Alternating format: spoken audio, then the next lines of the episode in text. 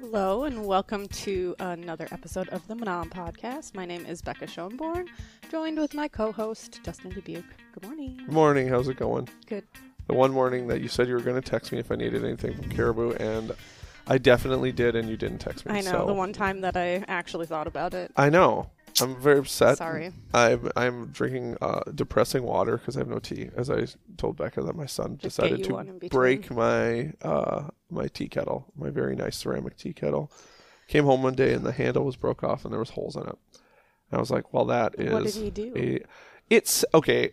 To be fair, it sits in a very poor spot. Probably, uh, it sits in like our lazy Susan. Yeah. You know, so I'm every once in a while if the cord's weird, it can get wrapped, and some and all their snacks are in there. I'm assuming he Mhm. went in there one day like a you know just like a maniac.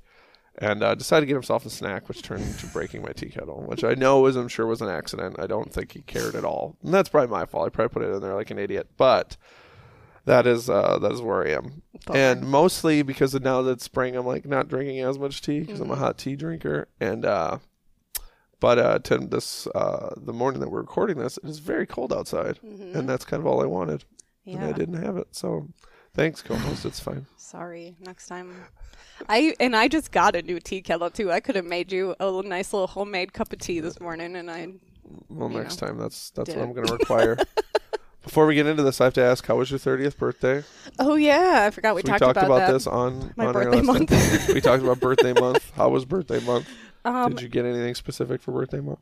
Uh, yeah, we uh, I got tickets to see my current favorite artist Noah Kahan, who's kind of like an up and coming musician. Um, and we're gonna go see him at Red Rocks, which has been on my bucket list That's cool. forever. And Cool. We haven't been to Colorado since our wedding, so Nice. Red Rocks is super cool. I, that would be a been? place. No, that would be a place I'd love to go though. yeah, it's been on my bucket list for a long time. And this artist's music is like the exact type of music that you would think would be perfect at Red Rocks. And Sure, I love Colorado, so I'm excited. So we're gonna go on a trip. that's cool. So, yeah. When is that? Um, July. Cool. Yeah. Other than that, I ate a lot of cookie cake. my friend, my friend got me a cookie cake for my party, and I'm so sick of eating sugar at this point. Yeah. Oh my gosh. Well, that's then that's a successful birthday. Successful birthday, if you ask me. Yeah. Good. So I like yeah, it. nothing wild. Okay, good to know. I just needed to know what's, what anything good that happened. So, well, I'll take that. Yeah. Since you skipped my birthday party, I did. I did forget. my lack of tea is payback. I I did 100% forget It's uh, until I We're saw a I get it. Snapchat about it, and I was like, "Oh, that's right. that was this evening, and I'm already home." I get it. I Well- was not offended. Well, happy late birthday, Thank you. of course.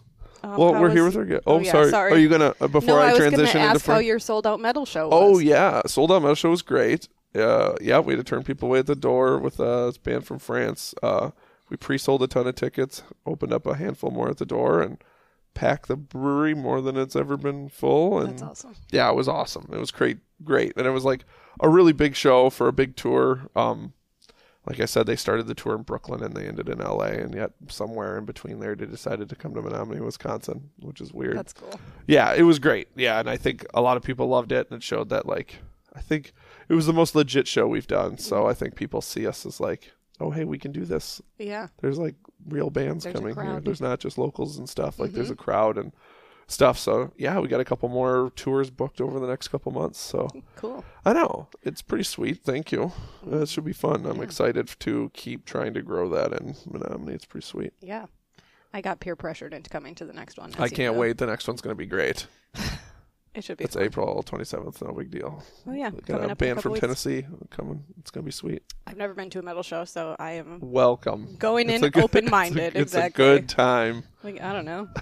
Everything I've heard about it, it sounds like the everyone who goes are like the nicest people They are. meet. Like Metalheads are the nicest people. the people like I've talked to a couple of people who were at your most recent show, and uh, my coworker was laughing about how one of them was just like wandering around trying to find the recycling for so long, Yep. and it was just like funny stories. Me- like I remember the like fir- they're all so nice. They I was not expecting it. I remember the first metal show we did when Zymurgy was very nervous about like mosh pitting and like just beer every and the, like, one of the first things afterwards that the owners told me they're like, wow, it was like clean. Like people cleaned up after themselves. That's I'm like, awesome. they're like they didn't like mess with anything. I'm like, they want to come back. they want to come. That's why metalheads know that there's very few places that do it. So the Mhm. places that do it, they treat. They treat very well. So So yeah, that'll be fun. that'll be fun. A little sneak peek into Dustyn's world. Yeah, it should be a good time. But we are here with Frank Smoot, the director of the Chippewa Area History Center. Nice. Yeah, I did it the first time. Looking at me like I I'm know. supposed to remember. I Well, was like, you, I'm always the one that I'm notoriously known for messing people's titles and locations up on this. even the uh, name of our own show occasionally. Occasionally, that I'll even mess up Although the, it's been the a name while. change. Yeah, I think we figured it out. I finally. think I've got it down now when I tell people the name of the show. So uh, we're finally here. How are you? I'm doing great. Yeah. How is the how is the whole uh, the general easy question is how has it been with a brand new facility in Chippewa up and going? Well, you know, it's been it's been a lot of fun. It was uh, a labor love for a lot of people, and um, we've been open since February third. And by my lights, we're like half done, but uh, there's no trip hazards in the museum, so that's cool. Uh, and but the rest of the work is sort of detailed work. I mean, some of the cases we got stuff just piled in. We don't have a lot of the ID labels done, but it looks a little bit like it's going to look in June when we have our grand opening, and uh, and people people really seem to be loving it. I don't know if it's like post pandemic they love everything or you know it's uh, but people are people are more happy about it than I would expect. So that's that's absolutely wonderful. It's cool. So then, uh, um, so yeah, so like ag- again, the location is It it's the best location maybe in Chippewa. It's it's right across from the pool, right at the entrance to Irvine Park, uh, kitty corner from Leinie Lodge, right on Bridgewater Avenue. And uh, so we were in a, uh convent right up by Notre Dame Church on the East Hill, which was probably the least prominent location in Chippewa Falls. And the convent, of course, its architectural design is meant to keep people out, right? That's its job, is to keep the public out. So we were grateful to be in there. But what a um, sort of a strange place for a museum, which is its job is just to give history away to people who come in. So it's a completely different operation. I mean, we've had more people uh, in since February than we've had in the last two years. You know, Wow. so Yeah. wow. That's awesome. Um, how did you? Can you give a little bit of history of the like organization? How how long has it been there? sure. What made you, other than the location, kind of what prompted the project? Well, move? yeah, no, that's a great question. Um, so the society, and this is why Dustyn's confused because it's confusing. Uh, so the we're all Chippewa- just throwing you under the bus That's today. fine. just No, come no, to your I'm own okay with that. podcast to get no. I- no, he has every right to be confused because it's had a lot of different uh, changes. So the Chippewa area, or the Chippewa County Historical Society, was formed in 1970, so 52 years ago, 53 years ago, and uh, and like all those societies, they were trying to find a place, and finally. Uh, they got into the convent, so they had a roof over their heads, and uh, were there for 25 years. Oh, wow. Um, but the convent has no ADA access, two outlets on every floor, not climate controlled. Uh, and so, it, you know, it was a hard building. Mhm. And uh, so, some years ago, 10 years ago probably, uh, the board president of the Historical Society started talking about, you know, we actually, if we're going to tell a story, because Chippewa has great stories to tell, then we need a place that we can, that the public can actually see us. And and uh, so they were looking around, and there was a uh, this fairly small lot uh, right across from the pool, right on Bridgewater Avenue, uh, that had a uh, that had been um, drive-in root beer stand and had Mm. been a Dairy Queen, and, and uh, so really, Yeah, that's Oh, right. Yeah, now that you say that, I it's like, forgot I know exactly. yeah, I forgot that about that was the thing there. Yeah, Yeah, that's right. And so, so that seemed like you know, a small lot, a difficult lot, but but so much better than the others. So then uh, a small group of folks, uh, Dave Rayleigh, a prominent lawyer in town, Bob Hogseth, who sort of an army of one in fundraising, they got the money together really quickly. I mean, more quickly than anybody else in my career. So a couple of years later, they had enough money to start building three and a half million dollars and uh, we started construction. The construction right during the pandemic, which in one way was okay because nobody was Mm-hmm. going anywhere anyway, and we had a chance to support some area families by Yeah. keeping the project going. But in another way, it was kind of uh, rough because you could get certain things, but you couldn't get other things. So you could get conduit, but you couldn't get fittings. Well, without fittings, the conduit's pretty. It just sits there. Sure. You know, you could get five eighths plywood, but you couldn't get three quarters plywood. You know, so so that caused a few delays. But um, but then uh, probably late December, January, uh, we got the certificate of occupancy from the city, and then boom, uh, seven, eight, nine weeks later, we are open for business. So Wow. Yeah, that's pretty. Yeah, it went up. It felt like it went up crazy fast for, and maybe that's because of the pandemic. So, for a year, you guys got to kind of do it without anybody around that right. wasn't around the area, knowing that it was happening. Right, nobody was driving past, so they weren't Yeah, seeing how slow it was going. exactly Yeah. right. So it feels like it it flew up and and such. So like when people when what should people expect when they walk into the museum right now? Uh, like w- like how it's set up. What's some of the exhibits? What are like what's it trying? What's the story the place is trying to tell? Well, the the cool thing about it, there's there's a lot of cool things about the building. The building was designed by CBS Squared, Dave Pockner, who deserves a shout out. He's he's amazing. Uh, but um, we're able to do things in there that we could never have done at the convent. I mean, the convent, its biggest door is 36 inches wide. You know, it's a it's a personnel door.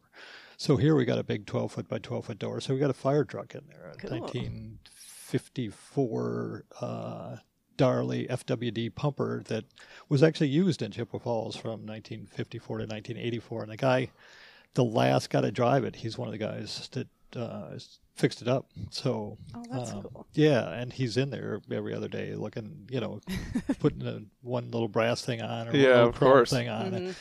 And uh, it was found uh, after it was retired. Uh, it was found rotting in a field outside of Durand, and they spent some years fixing it up. And it actually drives. Uh, You know, they can take it out in parades and stuff. But something like that, we never would have had a chance to exhibit in the old place. And I don't know that there's another fire truck under a roof in West Central Wisconsin right now that's on that's available to the public. Chippewa Valley Museum has one, but it's never been out. I don't think. So there are things like that, but the the, so we, we go through uh, we're a regional history museum um, and so we do regional history. Um, but we start early. We start the people have been living here for 11000 years so we talk a little bit about that. And there's you know we uh, do quite a bit with lake superior ojibwa history. I mean it's chippewa county after all and uh, named after the people who still live here. Um, and uh, lumbering and town development and all those things. But the, the thing about the museum, because it that's all pretty traditional. There are a lot of museums that do that kind of tell those stories a little bit around the area. Uh, but the thing that I, I hope makes ours um, a place that you want to go back and back to is that it's easy to change. Uh, and so we make all the labels in house. You can change all the wall panels with a ladder and a 9 16th wrench. Um, and so every time so far, I mean, we've had people come in multiple times now, and uh, they say, "Well, it looks different than it does three days ago." And yep, absolutely. We're there'll always be a guy on a ladder doing a thing. You know, I mean, we're just constantly changing it. It's like a giant Erector set, and and so we can just do anything we want to it. And so the more people who come in and and want to tell our stories, we can help them. You know, we can just facilitate that rather than just saying you know, we're the big white history people, and you listen to us, and, and we'll tell you a story, and you'll be bored, and then you go. Uh, people can come in and, and become co-creators of the museum. Can sit there and say, "Hey, we've got this story to tell. This is my grandma's story. This is," and so right on the outside of the building, we just say, "What's your story?" And, and uh, I think in three words, that pretty well sums up what we do because we combine two things. We combine the historical society and the genealogical society. Mm. So the genealogical society is your family story, and the historical society is your community story, and that's pretty. That's pretty much what you need to know to be a better citizen is to mm-hmm. is to get to know your story and the story of the people around you. Well, that's pretty interesting. Yeah. I can It tell is. Becca's wheels are Flurry Becca's of, a flurry of words. Yeah, My wheels Becca's- are turning Becca's so wheels much are I like couldn't I even can tell. pinpoint I've one s- next question. I I, know. was just like, I was gonna say. I've sat next to Becca long enough to know this when her wheels are turning for the next one. Um, so, you said genealogy, and I was like, mm, that's cool. yeah, there, I've been in the talk fa- about that. and I've been in the facility. Their geneal your genealogical s- space in there is extremely nice. It is the uh, they those guys they're so brave, you know, because in they in the convent they were up on the second floor, and but their collection was scattered throughout the building. So every time anybody would have any question at all, uh, they'd have to go up a floor, two floors behind a locked door. You know, every question took an hour. You know, and uh, uh, now they're all in one space. They got all their stuff right there. Uh, got all new um, shelves and cabinets and and pallet racks and and it's a really robust effort. I mean, I, I'm always proud of the job that Dunn County is doing and Eau Claire County is doing, but these guys, man, they are active. They they help a lot of people throughout the year and, and throughout the country. I mean, we get calls from all over the place, and uh, and they're they really do a fantastic job. We don't have quite the same hours. We're sort of roommates in the building. The Genealogical Society is, uh, I think, uh, Thursday, Friday, and Sunday, and uh, and the Historical Society is open every day except Monday, um, and we're going to try that out, or every day except Monday and Tuesday. Um, we're going to try that out for as long as we can, at least go through a whole year before we change our hours. So. Mhm. Sure. What kind of, um, like, what kind of things can people find out in the, like, genealogy side of things? Like, what kind of materials do you keep on file, or is it more like people come in and then the researchers will go and kind of figure out what they're trying to find out? Really, an excellent question. Um, uh, people come in with all kinds of questions. So, so some people they they want to know what you think of genealogy is doing. Like, I want to know who my great great grandmother was, and I, I want to know where she came from. Uh, and and a lot of people do come in for that reason. Um, but other people will come in. You know, I just bought a house, and I would like to know the history of that house or what was there before, and or um, uh, we're doing a we're doing a project and we need uh, we need to research this area of town, Mhm. something like that.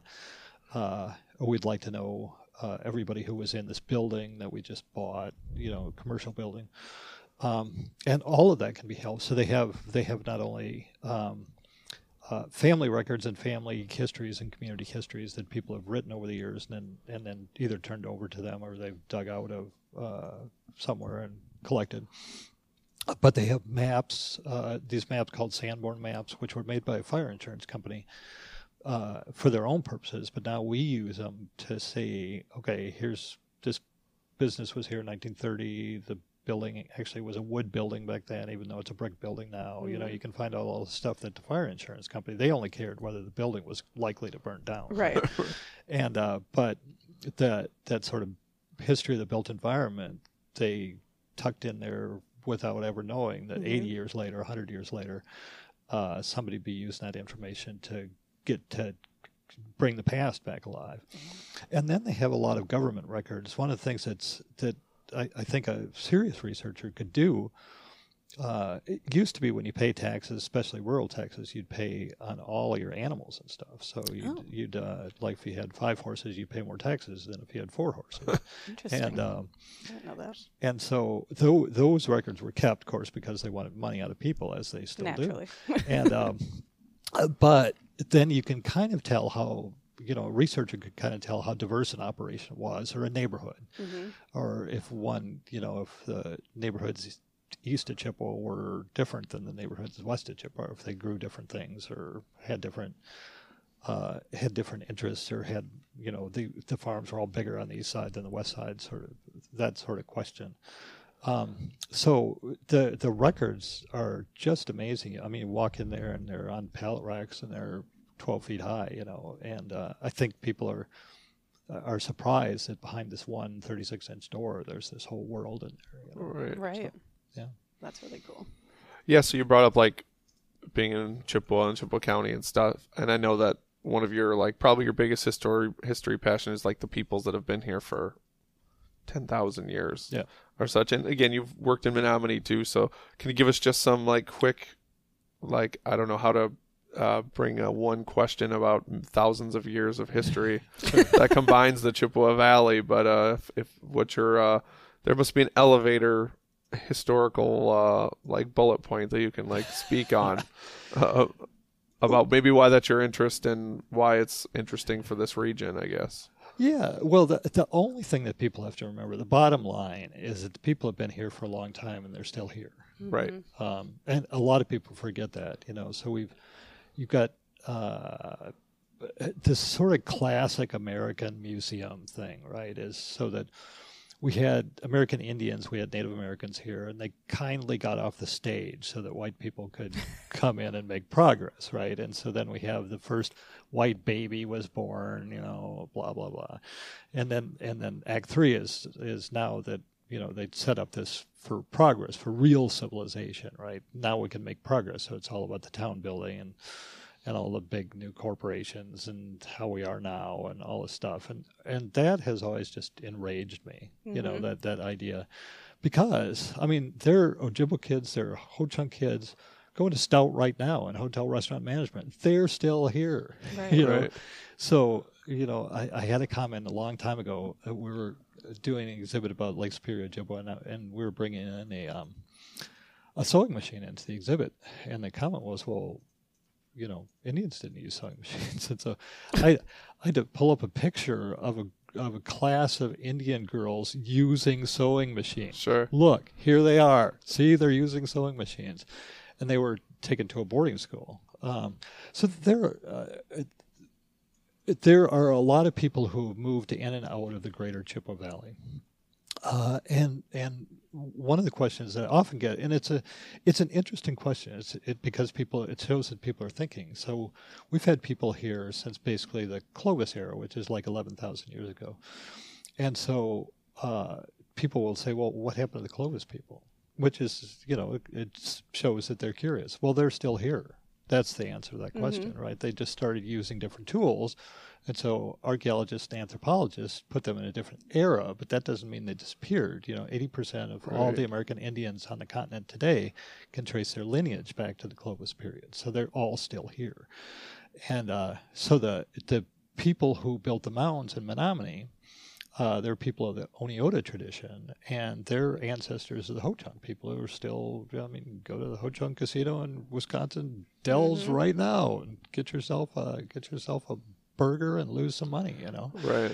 and uh, so so all those folks uh, are uh, still here. So over the years, uh, this this is a, a Wisconsin is a crazy interesting place to study this because it's been like when the uh, the Iroquois, who are very very imperialist, when they're trying to uh, trying to go west and take over more territory, the Ojibwa actually kick them back east, and uh, and uh, so. uh, And, but there were all these big refugee camps. Like Ashland's refugee camp was bigger than Ashland is today. Had Oh, more wow. people than Ashland Oh, does today. really? Back in the Interesting. 1600s.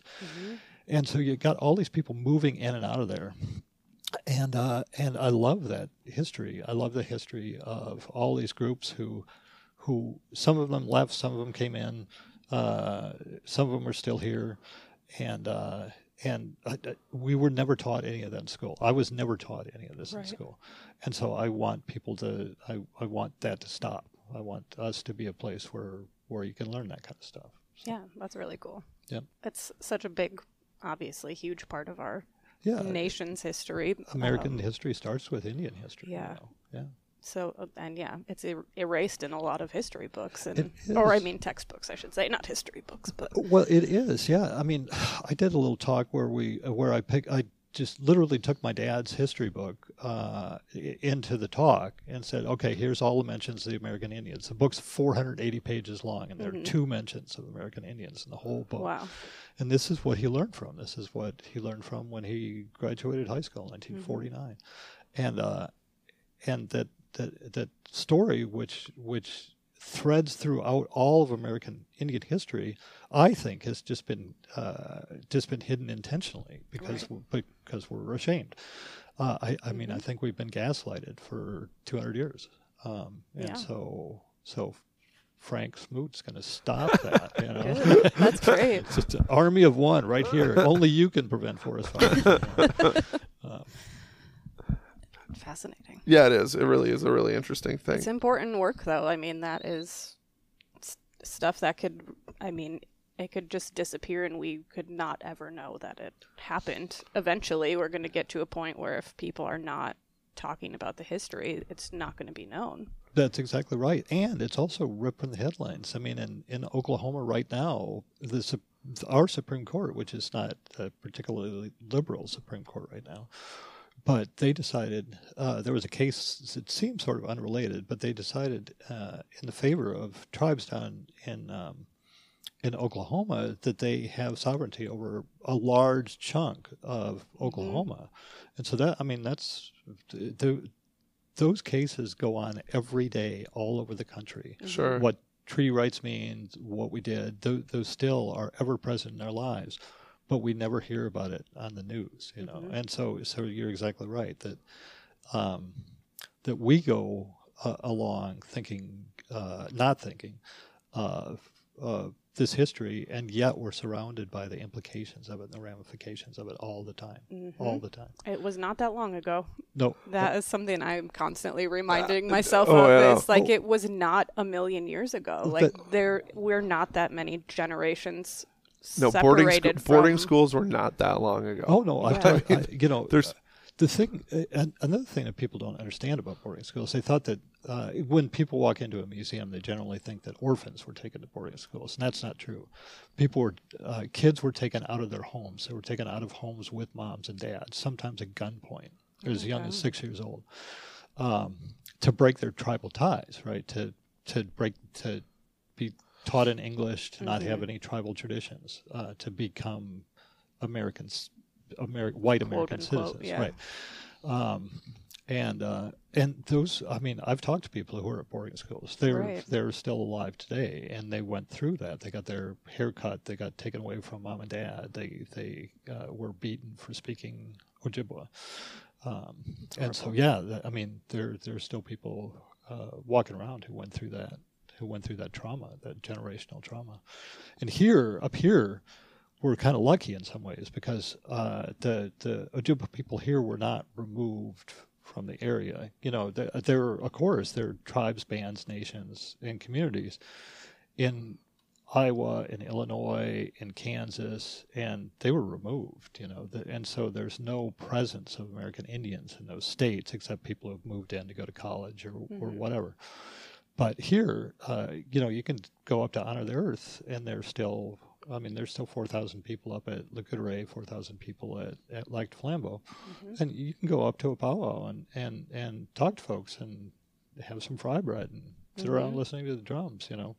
And so, in in that way, the chains weren't broken here. There were enough people. There was enough um, sort of critical mass of indigenous people here that uh, that that chain was never broken. They never lost their language. There still were speakers of it. But if you go out to the West Coast, and by the time they got to the West Coast, the U.S. government was really, really good at at this ex- cultural extermination. And so, the, you know, like the last speaker of the Coos language uh, died in the 1930s. The, the last person on Earth who spoke that language, you know, Wow. and uh, and so that that cultural extermination, they've they've had to piece back together their culture, you know, from records, just like just like people here can go to a museum and learn about their grandparents. These people they had to they had to study uh, what their culture was like to rebuild their culture. And so uh, here we're lucky that, that that didn't happen. At least I mean it was. You think it was bad here? It was worse el- elsewhere. You know. Sure. So Interesting. I never think of it like that. I suppose. Yeah. Well, that's why history museums exist. well, that's for- Yeah. that's why they should exist. that's why Absolutely. exactly why they should exist is Yeah. to tell you all the fun, uh, all the fun and bad, great good and things. bad. Yeah, and bad. not just good stuff. It Well, yeah, all the bad too. yeah. which- Yeah, that's that's the thing also that that I am really interested in is I think people confuse history and sentimentality a lot. Mm-hmm. So you know those those good old days, right? We drove around Model Ts and we went to the soda fountain and all that, and then all that's true. It's absolutely true. But if you don't also think of other people who may have had different lives, then it's just sentimentality. in the Then same time right. frame. Yeah, Right. exactly. Yes. Like, Yep. It was great for you, however, for everyone, a lot of other people, it was Right. very traumatic Right. during the same time period. and and it, those two things can be true at the same time and they can be mm-hmm. honored at the same time it doesn't mean it doesn't mean that people didn't have fun and go to the soda fountain what it means is that it's a lot more complicated than you're letting it be Yep. you know? Right. exactly. And again, that like you said, that's the rose-colored glasses of everything, right? That's Nobody, we don't really like to talk about the bad things, No, but again, that's why important. history, again, people like yourself and stuff exist is to tell these things that that shape who we are today. Gosh, what a gross statement that is, but that's It's true. the And- truth. truth in a way. Right, and and it's not. Yeah, it's not a story of victimization. I mean, you go up to, like I said, you go up to honor the earth, and man, those guys are joking around. They're having fun. I Right. mean, they're survivors. You know, they're Mm-hmm. thriving, and uh, so that they would they would really come down on like a ton of bricks on somebody who said they were victims. I mean, they're they're survivors, Sure, Mm-hmm. sure. and uh, uh, and so are we all. I mean, you, you know, you get you get a, a Norwegian family that comes across on a on a boat, you know, the, at the Chippewa Valley Museum in Eau Claire. So Lars and Greta Anderson, uh, you know, they they come by boat. It's not a great journey. Everybody's sick. People are dying on the boat. And then they get to uh, the United States. They have to take a lake steamer, and they end up at Waupun, Wisconsin. And then they walk uh, from Waupun to Chippewa County. Oh my gosh. I mean, that's that's a walk, and then they and then they winter in a little shed with their baby, you know, a- and uh, and there's about 18 ways that I could have died right on that trip, you know. just walking. If I walked, yeah, I was just gonna say, if I walked home right now, there's about 18 ways I'm dying on that trip. Absolutely, and and so they're brave survivors too, you know, and and they get this little they get this little farm, they build themselves a log house and and have kids, and and that place is still a farm today. I mean, they're survivors as well, Sure. you know, and. Um, Yeah. Yeah, that's pretty awesome. So, as we wrap up here, Yeah, we got to cut ourselves I off. know, We're- it's pretty typical. Uh, so you kind of already said where people can find you, the hours and such. I'm assuming there's a some a website and social media too for you. There are. There's about four websites, which we're trying to get down to about one website. And uh, but no, eleven to five Wednesday through Sunday, right at the entrance to Irvine Park on Bridgewater Avenue. And uh, and if you come this month, you'll hear and see and engage in some stories. And two months from now, there will be different stories in there. Sure. So so that's I think that's the fun part. Yeah, that's reason to that's a come great back. part. Yeah, more reasons to come back. It's a tough, t- tough thing for museums most of the time. Um, so we end every podcast with the same two questions to our guests. Okay. Uh, so mine is, what's your favorite movie? Uh, wow, that's a that's a great one. Um, I, you know, I gotta say, probably Dead Man with Johnny Depp, the Jim Jarmusch film. Oh yeah, Yeah. I've never seen it. Yeah, Me either. Yeah, I've never seen it. A I Depp know what it movie is. I haven't and seen. Jim Jarmusch is a great. Yeah, yeah. It's a good filmmaker, so I'll have to watch that one. That's one I've not would never think of. Yeah. Yeah. All right, you're up. Um, I'd like to know what good food you've eaten lately. Mm, that's even even tougher because I, I haven't eaten anything good uh, too lately. Um, but the uh, and now I won't be even be able to think of the name of it. it I can see the outside of it. But the the Mexican restaurant on uh, Bridge Street in Chippewa Falls uh, just uh, it's it's pretty good food. It seems pretty authentic to me, and I just ate there about a week ago, probably. Mm. What'd you get? Uh, I always just get a burrito. I, I just Classic yeah, choice. Yeah, Delicious. because whenever I get, I, whenever I get anything else, then I say, well, why didn't I get the burrito? Yeah, don't you love that at places? It's like I'm gonna switch it up here, and then you're, Yeah. every And then time you're every- like, "Dang it!" T- why? Stuck Why with I- know. Should have stuck with what I know. I've tried that a hundred times and it's never worked. Why do I keep trying it? Well, thank you for being here. We appreciate it. Thanks for being on. You Yeah. know, this is just uh, great. Uh, it's so good to see you, and so good to meet you. And uh, thanks for all your skill. And uh, um, yeah, Cool. Cool. Awesome. Well, uh, make sure you go visit, go check out their exhibits and see as they grow. Um, you can visit us on our website. Thank you.